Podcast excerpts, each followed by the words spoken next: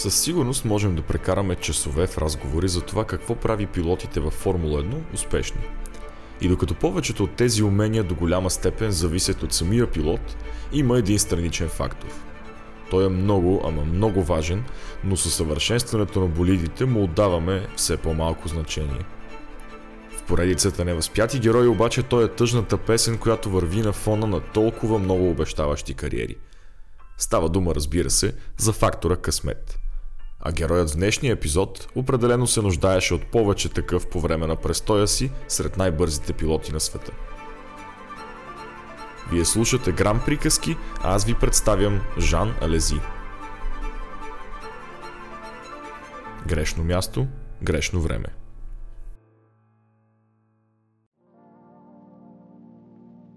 На 11 юни 1964 в южния френски град Авиньон се ражда Джовани Алези – син на емигранти от Сицилия. Бащата Франко държи автомобилен сервис в града и усещате на къде отивам с това изречение. Малкият Джовани, когато всички френски приятели още от тогава наричат Жан, прекарва голяма част от детството си в този сервис и неизбежното се случва. Пламва любовта му към автомобилите.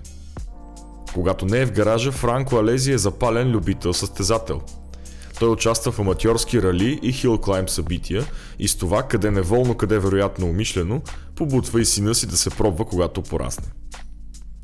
Жан започва да шофира още в ранна тинейджърска възраст и наистина върви по рали стъпките на баща си. Но на 16 променя мнението си и се захваща сериозно с картинга. Когато навършва пълнолетие, изкарва два сезона и във френския Рено 5 турбошампионат – през 1987 печели титлата във френската Формула 3 и с това добива достатъчно увереност, за да премине към международния шампионат Формула 3000. В първия си сезон там, 1988, среща проблеми. Критиците му твърдят, че трудно се адаптира към истински бързите болиди, но истината се крие в трудните му взаимоотношения с френския му тим Орека. Жан завършва сезона 10 с само едно качване на подиума. Чувства се демотивиран и сякаш, че кариерата му буксува. Тогава идва предложението за договор от друг отбор, този на Еди Джордан.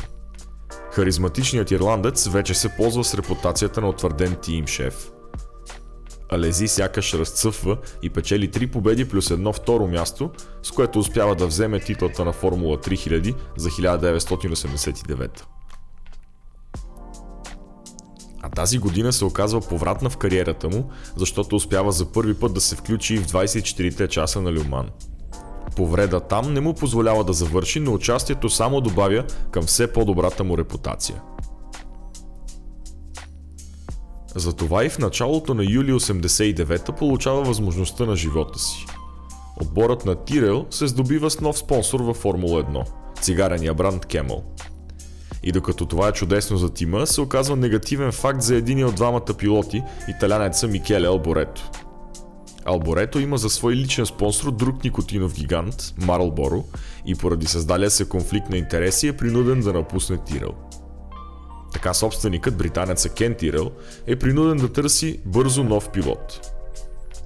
Не му е нужно да се оглежда дълго. Алези е откритието на сезона във Формула 3000 и с добрата препоръка на Еди Джордан, младия състезател се добива с втора работа. Освен всичко друго, участва под френския флаг и дебютира на френската писта Пол Рикар, с което привлича вниманието на всички медии.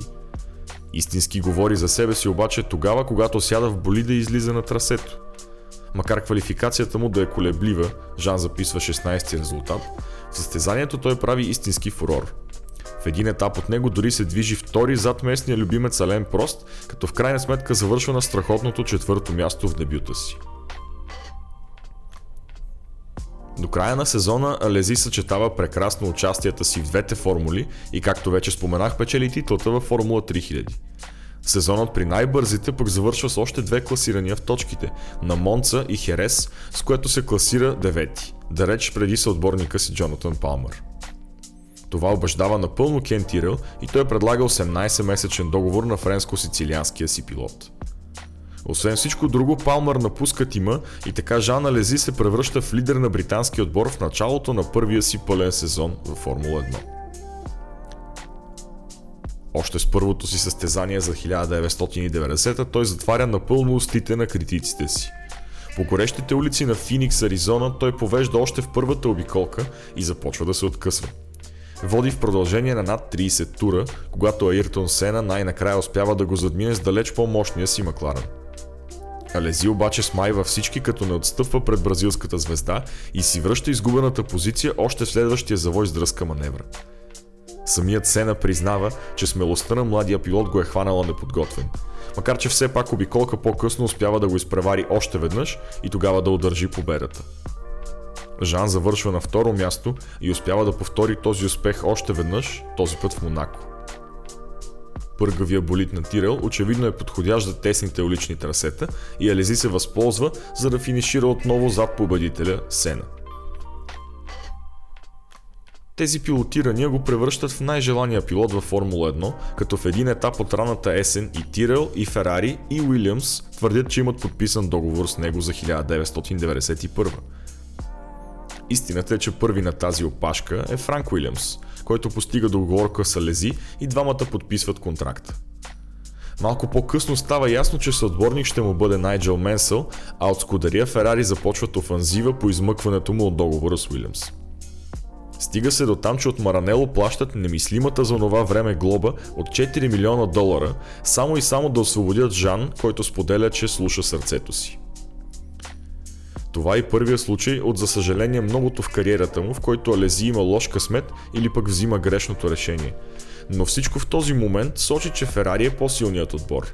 Ален Прост за малко не е спечелил титлата през 1990, докато Уилямс са записали едва една победа и са завършили чак на четвърта позиция при конструкторите. Италианското лъжан обаче си казва думата и той преминава в отбора на сърцето си, където ще си партнира именно с Ален Прост. 91 се оказва ужасна година за скударията. Червеният тим не постига нито една победа, докато Найджел Менсъл и Рикардо Патрезе връщат Уилямс в борбата за титлата.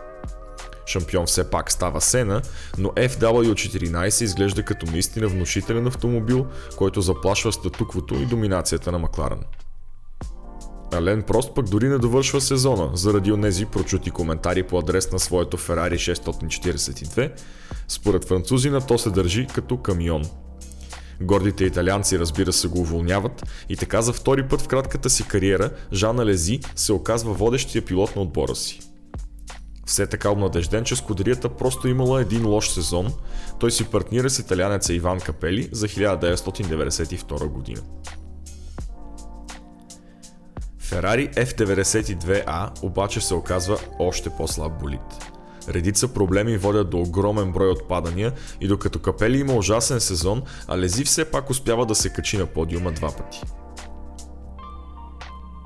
Финишира чак седми, а за Ферари остава незавидното четвърто място в крайното класиране при конструкторите. За 1993 в Маранело се завръща австриецът Герхард Бергер, с когото кариерата на Лези ще остане свързана за най-дълго време. След страхотния успех на Williams FW14B, от Ферари се опитват да създадат своя версия на активното окачване на британския болид, което го прави толкова стабилен и бърз в завоите. Тази своя версия обаче далеч не е толкова добра и води до допълнителни проблеми и отпадания в началото на сезона. Алези сериозно умисля да напусне Ферари, но третото му място в Монако тази година сякаш го разобеждава. През юли двете страни обявяват, че са подписали нов двугодишен договор и Жан остава в отбора на сърцето си. Феновете му отвръщат със същата любов и през целия му период в червено го приемат като свой. Момчето с сицилиански корени, което говори италиански и иска да печели за италианския си тим стига много близо до тази мечта и то на Монца, когато към края на сезон 93 Ферари подобрява темпото си. Алези остава втори зад Деймон Хил, но за изстрадалите тифози това е равносилно на победа. Година по-късно през 94-та болидът на Ферари е много по-бърз и Жан най-накрая постига първия си пол позишън. Отново на Монца пред очите на десетки хиляди екзалтирани италиански фенове.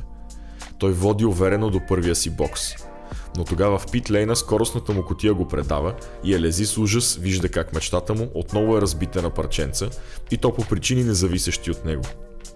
Още преди надпреварата да е приключила, разстроения пилот се е прибирал дома си в Авиньон, като през целия път шофира с над 200 км в час личния си автомобил.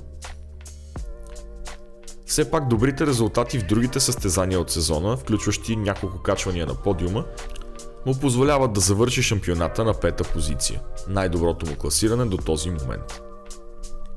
1995 е още по-обнадеждаваща за него и Ферари.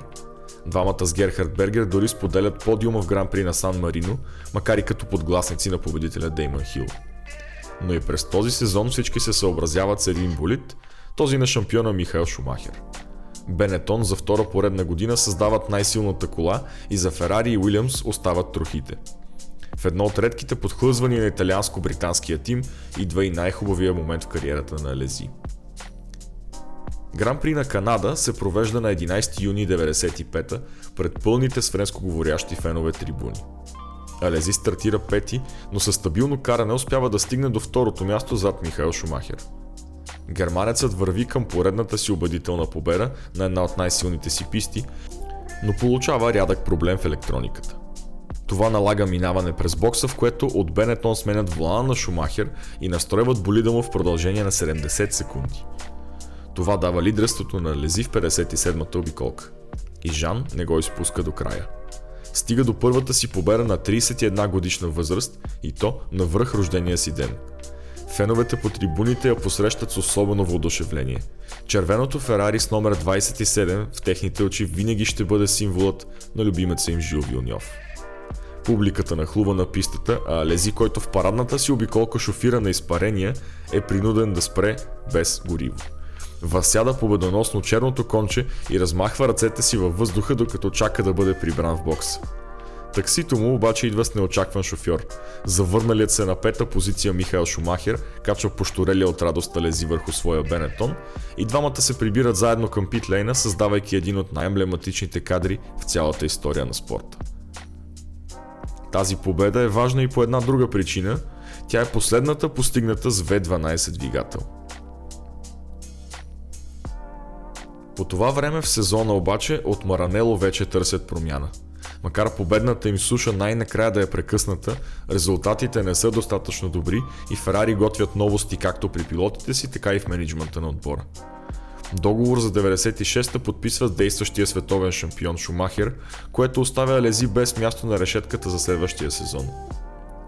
Герхард Бергер пък не е очарован от възможността да бъде пилот номер 2 в скудерията и също обявява, че напуска. Двамата заедно с Жан преминават в Бенетон. Решение, което на пръв поглед изглежда най-правилното. Тимът току-що е спечелил първата си конструкторска титла. Но лошия късмет на Алези отново го поставя на грешното място в грешното време.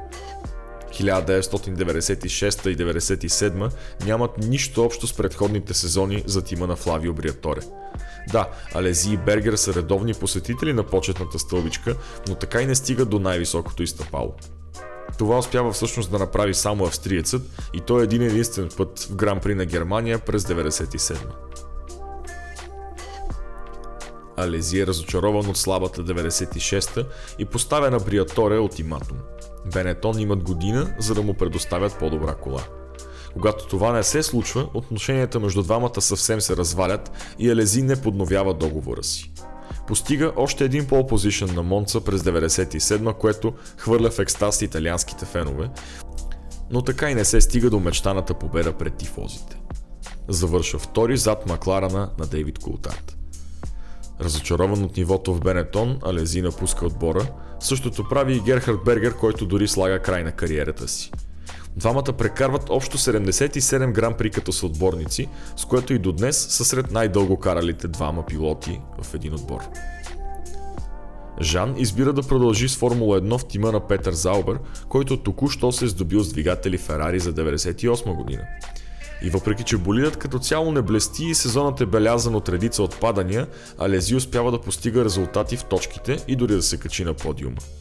Хаотичната и дъждовна гран при на Белгия той завършва трети зад Джорданите на Деймон Хил и Ралф Шумахер. Това ще се окаже и неговият последен подиум във Формула 1. Защото 1999 е много по-слаба за швейцарския тим, а Жан Алези обвинява инженерите си, че не развиват достатъчно болида според препоръките и изискванията му. той все още се ползва с висока репутация в падока и дори е сред потенциалните варианти да замести Еди Ирвайн в Ферари. Самият Михаил Шумахер изразява подкрепа и надежда, че близкият му приятел Жан може да се окаже и негов съотборник, но събитията още веднъж не се стичат в полза на сицилянеца от Авиньон.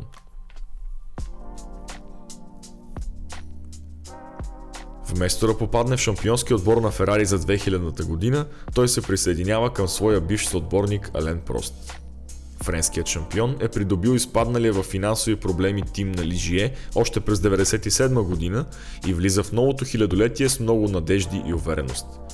Прост Пежо е отбор с солидна спонсорска подкрепа, но е сред най-бавните през сезона. Алези има толкова лоша година, че за първи и единствен път в кариерата си завършва на последното 22 място при пилотите, с 0 точки и цели 12 отпадания от 17 състезания. През 2001 почти всички спонсори са напуснали Прост, но той успява да си подсигури отново двигателите на Ферари, брандирани с логото на технологичния гигант Acer. Това се оказва ключово и Елези завършва във всички състезания за френския тим, като дори записва няколко точки в тях. Горещия характер на френския сицилянец обаче отново се намесва и следва скандал с Ален Прост, след който пилотът напуска отбора по средата на сезона. Уволнението от Джордан, германски пилот Хайнц Харлд Френцен, идва във френския тим, а Алези го наследява при своя стар шеф Еди Джордан. Успява да отбележи точка в Гран При на Белгия и макар да завършва годината безславно с отпадане в Япония, поне успява да сложи поетична рамка на кариерата си във Формула 1, в отбора, който му дава първите победи в кариерата му. От отбора на Arrows предлагат на Жан договор за 2002 година, но вероятно за първи път в живота си той взима правилното решение, като го отказва. Сезон 2002 се оказва и последният за тима на Arrows, който фалира и дори не успява да завърши годината. Така Лези слага край на една кариера, продължила 13 години и 201 гран при. Въпреки огромния потенциал за победи и дори световни титли и очакванията на стотици хиляди фенове, Жан Лези така и не успява да достигне дори до част от тези впечатляващи резултати. Завършва с 32 подиума 4 най-бързи обиколки, 2 пол позишена и една едничка победа. Но пък каква? В онази гран при на Канада си проличава колко обичан е този пилот, грабнал вниманието на всички с дързостта и скоростта си. А прочутият му лош състезателен късмет се прояви отново и то съвсем наскоро. По улиците на Монако през април 56 годишният Жан беше част от надпревара с класически автомобили от Формула 1 и имаше честа да пилотира шампионското Ферари 312 на Ники Лауда. Алези водеше състезанието и беше на път да го спечели, но в люта битка с втория класирането, трикратния люман победител Марко Вернер, германеца побутна Ферарито и Алези се заби в стената на финалната права. За съжаление този късмет сякаш се е прехвърлил и върху сина му Джулиано, който доскоро беше част от пилотската академия на Ферари и прекара два сезона във Формула 2 преди да бъде освободен. В опитите си да подпомогне кариерата на своя син, Жан дори продава своето Ferrari F40. Но амбициите на младия пилот вече са насочени към японския супер формула шампионат. И преди да ви е станало твърде жал за Жана Лези, нека споделя и за другата важна част от живота му в момента. Двамата със съпругата му притежават малка винарна край родния му Авиньон, където живеят спокойно и щастливо. Често може да бъде видян както в падока, така и като анализатор и коментатор за италиански и френски телевизии. Едно нещо е останало непроменено.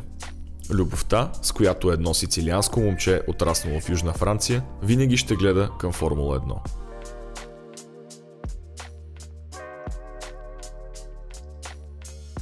Това беше поредната история от поредицата Невъзпяти герои. Кой е следващия пилот, за когото искате да разкажа? Споделете в коментарите или пишете във Facebook и Instagram. Не забравяйте да се абонирате, за да не пропускате нито един от епизодите на българския подкаст за Формула 1 – Грам приказки. Аз бях Димитър Стефанов. До скоро!